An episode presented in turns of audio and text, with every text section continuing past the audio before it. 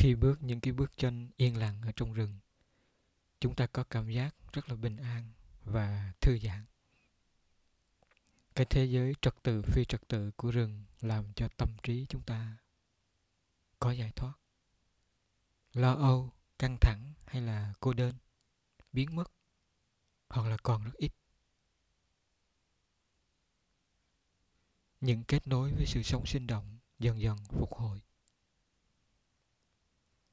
chúng ta biết mình không chỉ là mình nữa, mình và rừng, thiên nhiên, có nhau, không thể tách rời được.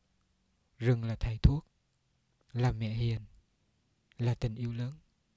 Rừng có thể trị liệu và chữa lành những thương đau thân xác và tâm hồn.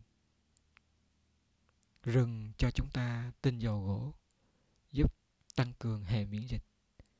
Rừng cho chúng ta tét pin, đặc biệt là rừng thông, giúp làm giảm căng thẳng và làm dịu các cái chứng viêm. Không khí tĩnh lặng của rừng giúp chúng ta ổn định thần kinh. Hít thở không khí trong rừng còn làm giảm mức cortisol và beta pinen giúp cải thiện giấc ngủ và giảm trầm cảm. Đức Phật Thích Ca nói, ở trong rừng, Ngài rất là hạnh phúc. Ngài thấy núi rừng là khả ái. Những vị ly tham không có tìm kiếm dục lạc rất là thích rừng. Ngài cũng cho biết khi thấy một vị thầy thiền định tại một trú xứ trong rừng, Ngài rất là hoan hỷ vì Ngài biết rằng sau khi đoạn trừ ngủ nghỉ và mệt nhọc, vị ấy sẽ tác ý nhất tâm và thành tựu sự nhất tâm. Chúng ta ngày nay sống nhiều ở trong các cái đô thị thiếu vắng rừng cây, văn minh công nghiệp và văn hóa tiêu thụ kết hợp với sinh sống thiếu rừng cây đã làm cho chúng ta bất an, trầm cảm và bệnh nhiều.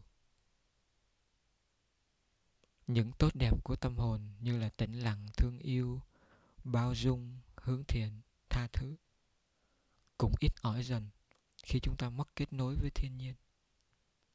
Cái đẹp trong mắt chúng ta chỉ còn là những cái trao đổi thực dụng. Chúng ta sống bị động gần như hoàn toàn trong vòng tiêu thụ, lệ thuộc, lo sợ, tham ái, khổ đau và tiêu thụ. Sống ở rừng đã đến lúc chúng ta cần về lại núi rừng và trị liệu giữa thiên nhiên. Trú xứ núi rừng là trú xứ của hạnh phúc, thương yêu, trị liệu và kết nối. Những phong trào tắm rừng ở nhật bản và giả ngoại ở phương tây lan rộng ra toàn thế giới gần đây đã cho thấy ý thức của nhân loại thức tỉnh về tầm quan trọng của núi rừng đối với sức khỏe thể xác và an yên tinh thần của con người nhân loại không thể thiếu rừng.